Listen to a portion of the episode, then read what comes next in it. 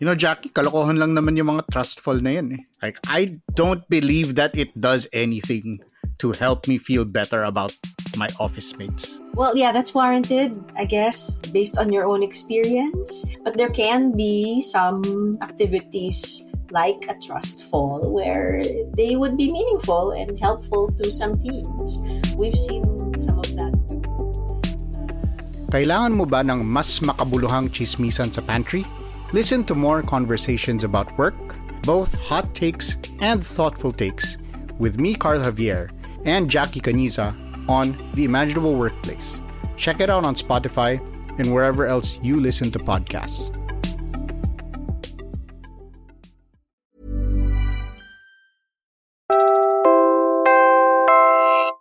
You're listening to Puma Podcast. Hi, I'm Kat Ventura, executive producer of Teka Teka News. We're on a break right now, but decided to put together samples from some of our other podcasts that you may not have discovered yet. What you'll hear next are excerpts from the podcast What's AP? Araling Panlipunan Rebooted, where historian Sab Schnabel and history nerd Ceej Tantengco go beyond the dates to look at Philippine history and heritage with fresh new eyes.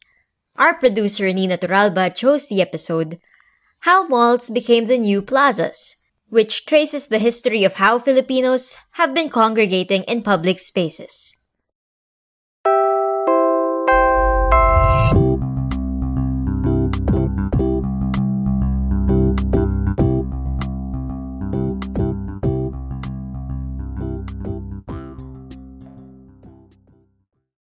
So I am Professor Nestor Castro. I'm a cultural anthropologist. I'm teaching at UP Diliman. What was it like the first time you really got to visit a mall? So uh, my first memory there was just going around looking at the shops that were there. So they sell a lot of things. There were also food stalls during that time. You could buy retail goods. You could also eat. You could watch a movie. But congregating and socializing looked very different when Filipinos first started doing it. Professor Castro, take us back in time.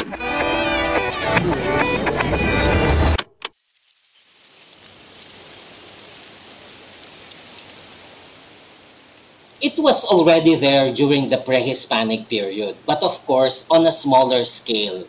For example, in the Cordillera region, uh, merong specifically in Mountain Province and if Ifugao, meron silang tinatawag na ator or ato. It's a congregation place. So, ano siya, talagang merong cobblestones and then may mga stones na naka, nakatayo para makakasandal ka. So, it's a meeting place. People go there if there's a deliberation within the village about certain issues just to relax at night, especially in the Cordillera region, malamig. So magbo-bonfire sila ron, naron sila, nag-chant. So meron ng places of congregation in the past. Different from family spaces, ano? Kasi sa bawat bahay may silong na pwede kang uh, merong long bench doon na humihilata ka, nagpapahinga ka pag mainit. So merong ganon, pero may mga places kung saan nagtitipon-tipon kayo na community members, magkukwentuhan, magchichismisan, magkukutuhan, mag-decision making. These people in the Cordillera region have been getting together like this since before the time of the Spanish conquest. The Spanish arrived and built their cities around squares, with important buildings around the perimeter. These squares were called plazas. Pero during the Spanish colonial period, lumaki na ng lumaki ang mga public spaces na ito. Hindi na in sitios or purok, yung maliliit na communities, kundi sa mga pueblo na. So, there's one plaza for the entire municipality at meron tayong tinatawag na plaza complex copied from basically Latin America kasi we were governed through Mexico by Spain. So sa public plaza na yon, sa tapat ando ng simbahan. Sa kabilang side, ando naman ang municipal hall. Sa kabilang sides, ando naman ang houses ng mga rich people. So, doon na ang congregation place. Kaya yung mga taga-barrio o barangay na tinatawag natin ngayon, they would go to the town center para magpahinga sa plaza. Tapos, meron na rin mga public events dito sa mga plaza during the Spanish colonial period. So plazas were more than just a place to get together. They were the centers of social life during this period. They had the church, the government buildings, and even the houses of the wealthy. Plazas were also centers of entertainment. It's where people would gather to celebrate, mourn, or. Hey, it's Ryan Reynolds, and I'm here with Keith, co star of my upcoming film, If, only in theaters, May 17th. Do you want to tell people the big news? All right, I'll do it. Sign up now and you'll get unlimited for $15 a month in six months of Paramount Plus Essential Plan on us. Mintmobile.com slash switch. Upfront payment of $45 equivalent to $15 per month. Unlimited over 40 gigabytes per month. Face lower speeds. Videos at 480p. Active Mint customers by 531.24 get six months of Paramount Plus Essential Plan. Auto renews after six months. Offer ends May 31st, 2024. Separate Paramount Plus registration required. Terms and conditions apply if rated PG. Millions of people have lost weight with personalized plans from Noom, like Evan, who can't stand salads and still lost 50 pounds. Salads, generally, for most people, are the easy button, right? For me, that wasn't an option. I never really was a salad guy. That's just not who I am. But Noom worked for me. Get your personalized plan today at Noom.com. Real Noom user compensated to provide their story. In four weeks, the typical Noom user can expect to lose one to two pounds per week. Individual results may vary. Just be.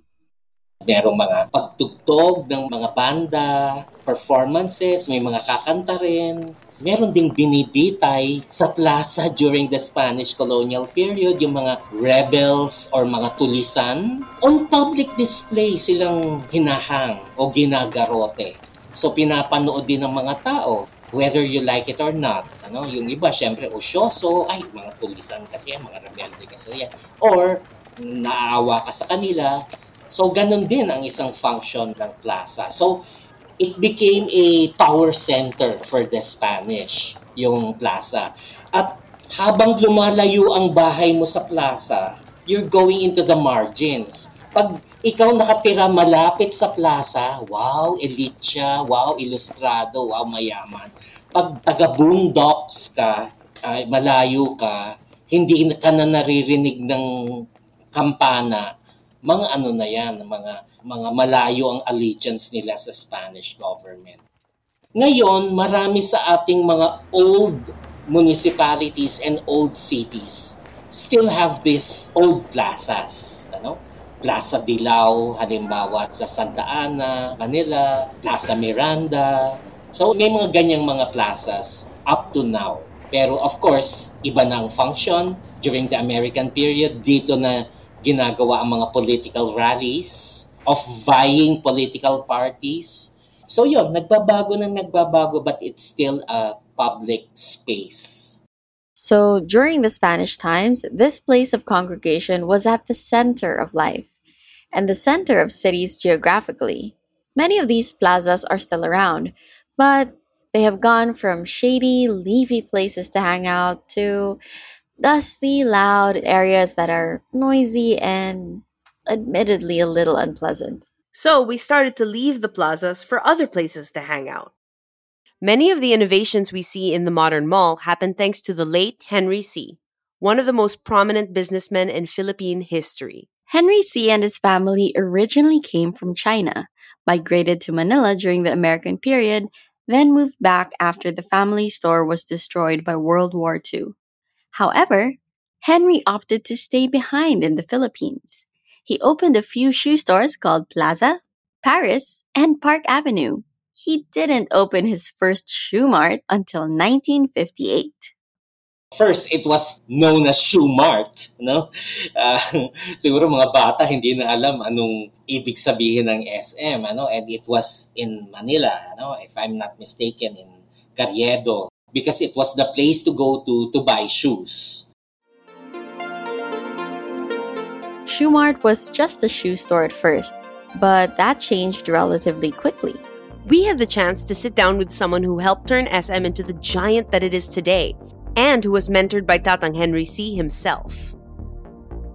Hi everyone, my name is Steven Tan, President of SM Supermalls. Hi, Mr. Tan. Um, can you tell us more about your first SM experience?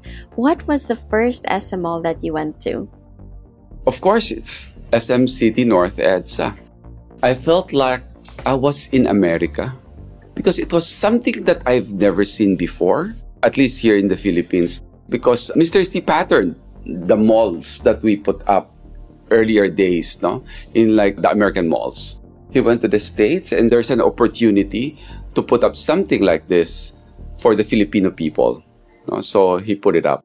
As a teenager then, when I went to SM City North, I felt like I was actually abroad. That was the feeling.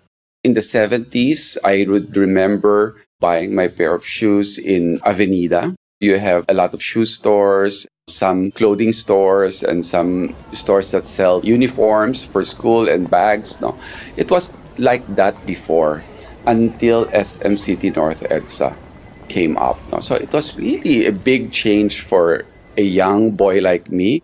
Wow. No, so that was the feeling.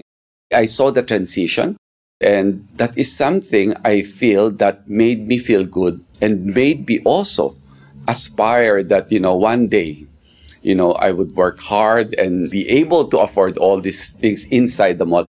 In the 1970s, Shoemart expanded to a department store. This was the beginning of the behemoth that would become SM.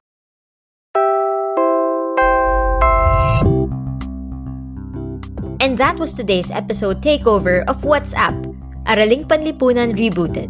Again, I'm Kat Ventura. This episode was edited by Joe Salcedo. If you're interested to hear the rest of how malls became the new plazas, you can find the link in the description of this podcast. Follow Teka Teka News and What's AP, Araling Panlipunan Rebooted on Spotify, Apple Podcasts, Google Podcasts, or wherever you listen to podcasts. Maraming salamat po.